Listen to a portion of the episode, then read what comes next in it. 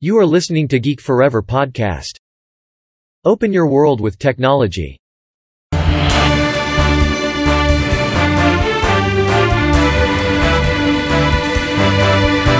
This is Geek Daily. สวัสดีครับ ผมดนทราดนจากดนดนบล็อกนะครับ และนี่คือรายการ Geek Daily นะครับ รายการที่จะมาอัปเดตเรื่องราวของเทคโนโลยีใหม่ๆนะครับ รวมถึงเรื่องราวน่าสนใจทางวิทยาศาสตร์ใหม่ๆนะครับ ที่ผมจะมาเล่าให้ฟังผ่านรายการ Geek Daily นะครับสำหรับใน EP นี้นะครับ มีงานวิจัยที่น่าสนใจนะครับ จาก MIT Technology Review นะครับ ซึ่งมีงานวิจัยชิ้นหนึ่งนะครับ ที่ทำการวิจัยในเรื่องที่น่าสนใจมากๆนะครับ นั่นก็คือการที่แสดงให้เห็นว่ามนุษย์กับ AI เนี่ย เมื่อทำงานร่วมกันเนี่ย พวกเขาเนี่ยสามารถทำได้ดีกว่าอย่างใดอย่างหนึ่งทำงานเพียงคนเดียวนะครับ ซึ่งเราจะเห็นได้ว่าก่อนหน้านี้เนี่ยที่เราจะเห็นงานวิจัยเหล่านี้เนี่ยเราจะเห็นว่า AI เนี่ยสามารถมีประสิทธิภาพแล้วก็การทำงานที่ดีกว่ามนุษย์นะครับหากพวกเขาทำงานด้วยตัวของพวกเขาเองนะครับซึ่งงานวิจัยชิ้นนี้เนี่ยฉีกแนวออกมานะครับนั่นก็คือเป็นงานวิจัยที่แสดงให้เห็นถึงความร่วมมือกันระหว่าง AI กับมนุษย์นะครับทำงานได้มีประสิทธิภาพมากกว่านะครับกับการปล่อยให้ AI ทำงานเพียงอย่างเดียว หรือมนุษย์ทำงานเพียงอย่างเดียวนั่นเองนะครับซึ่งผมจะขอยกตัวอย่างที่น่าสนใจสััก 2 ตัวอย่างนะครับนั่นก็คือตัวอย่างแรกก็คืออย่างเช่น ในเรื่องของแพทย์นะครับที่ที่เรามักจะเห็นอัลกอริทึมมากมายนะครับที่มาช่วยเหลือแพทย์ในการวินิจฉัยทางการแพทย์นะครับ ซึ่งสุดท้ายแล้วเนี่ย AI ก็จะทำงานส่วนหนึ่งนะครับแล้วก็ แพทย์ที่เป็นมนุษย์จริง ๆ ก็จะมาทำการ verify ให้อีกครั้งหนึ่งนะครับ เพื่อยืนยันผลที่มีการวินิจฉัยมาจากระบบ AI นั่นเองนะครับ แน่นอนว่ามนุษย์เราก็ไม่สามารถที่จะไปยอมรับได้อยู่แล้วนะครับ ว่าเราเนี่ยจะถูกวินิจฉัยด้วย AI 100%นะครับ ซึ่งยังไงมันก็ต้องมีแพทย์มาคอยรับผิดชอบ คอยตรวจทานรายละเอียดที่เกิดขึ้นนะครับ เพราะว่ามันเป็นเรื่องของความเป็นความตายนะครับ ตัวอย่างที่ 2 ก็จะเป็นระบบในการกรองคอนเทนต์ต่างๆนะครับเนื้อหาต่างๆ ในระบบออนไลน์ เราเห็นได้ว่าบริษัทยักษ์ใหญ่หลาย ๆ บริษัทเนี่ยก็จะใช้เทคโนโลยีอย่าง AI นะครับมาช่วยกันกรองเนื้อหาพวกลามกอนาจารหรือว่าคำหยาบคายต่างๆนะครับซึ่งตรงนี้เนี่ย AI มันสามารถทำได้อย่างรวดเร็วมากๆนะครับซึ่งแน่นอนนะครับสุดท้ายมันก็ต้องการความช่วยเหลือจากมนุษย์มาเป็นตัวกรองอีกครั้งหนึ่งนะครับว่าสิ่งที่ AI ได้ตรวจสอบมานั้นมันถูกต้องหรือไม่นะครับซึ่ง งานวิจัยชิ้นนี้ก็เช่นกันนะครับ มันเป็นการทำงานร่วมกันระหว่าง AI กับมนุษย์นะครับ แล้วก็มีการตรวจสอบว่า ระหว่างการทำงานแบบโดดเดี่ยวด้วยตัวเองนะครับ หรือการทำงานร่วมกันเนี่ยแบบไหนมันดีกว่ากันกันแน่นะครับ ซึ่งแบบจำลองนี้เนี่ยนักวิจัยเรียกมันว่า the rejector นะครับ ซึ่งเป็นการจำลองโมเดล แล้วก็บันทึกการติดตามของทั้งสองนะครับ ทั้งมนุษย์และก็ AI นะครับ ซึ่งยังมีการคำนึงถึงปัจจัยภายนอกนะครับ ที่นอกเหนือจากประสิทธิภาพนะครับ เช่น ข้อจำกัดต่างๆนะครับ อย่างเช่นด้านเวลานะครับของมนุษย์ หรือว่าการเข้าถึง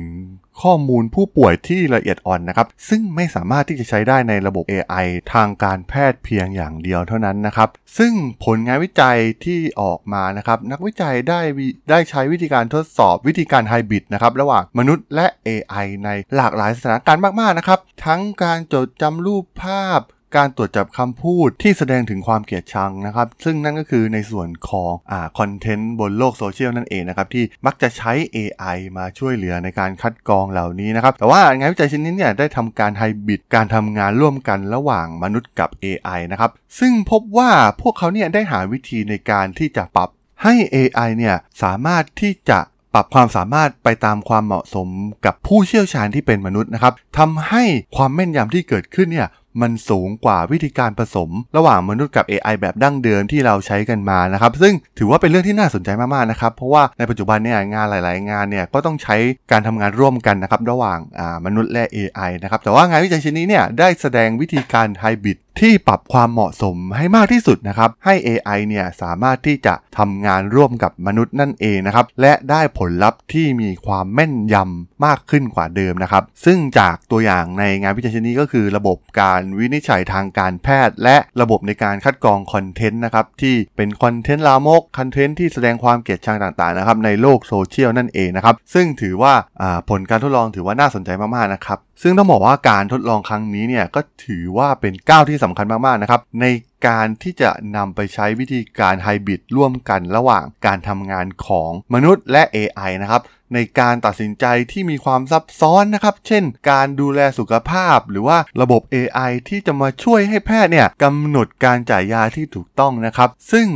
หากใช้ส่วนใดส่วนหนึ่งนะครับ อาจจะทำให้เกิดการ ใช้ยาที่เกินขนาดหรืออาจจะนำไปสู่การดื้อยาปฏิชีวนะเหล่านี้ได้นั่นเองนะครับ ซึ่งต้องเข้าใจนะครับว่ามันต้องทำงานร่วมกันนั่นเองนะครับเพื่อจะหลีกเลี่ยงปัญหาเหล่านี้ และสุดท้ายมันก็ทำให้งานที่ออกมานะครับไม่ว่าจะเป็นงานเรื่องการแพทย์ งานด้านการจ่ายยางานวินิจฉัยทางการแพทย์ งานคัดกรองคอนเทนต์เหล่านี้เนี่ยมันมีประสิทธิภาพมากยิ่งขึ้นนั่นเองนะครับ มีความแม่นยำที่เกิดขึ้นมากยิ่งขึ้นนั่นเองนะครับ และที่สำคัญก็คือไม่มีฝ่ายหนึ่งฝ่ายใดที่จะต้องมาตกงาน เพราะการเข้ามาของ AI นั่นเองในอนาคต ถือว่าเป็นงานวิจัยที่น่าสนใจมากๆเลยนะครับ หลังจากที่ได้อ่านมาอย่างยาวนานในเรื่องของเทคโนโลยีด้าน AI เทคโนโลยีทางด้าน Machine Learning เราเห็นว่าส่วนใหญ่เนี่ยจะเป็นการ replace งานของมนุษย์เลยนะครับ แต่ว่างานวิจัยชิ้นนี้เนี่ยมันแสดงให้เห็นถึงการทำงานร่วมกันนะครับ และก็ได้ประสิทธิภาพที่ดีขึ้นมากกว่าเดิมนั่นเองนะครับ สำหรับเรื่องราวของเทคโนโลยี AI ใน EP นี้เนี่ยผมก็ต้องขอจบไว้เพียงเท่านี้ก่อนนะครับสำหรับเพื่อนๆที่สนใจเรื่องราวของเทคโนโลยีใหม่ๆรวมถึงเรื่องราวทางด้านวิทยาศาสตร์ที่น่าสนใจนะครับที่ผมจะมาเล่าอัปเดตให้ฟังนะครับผ่านทาง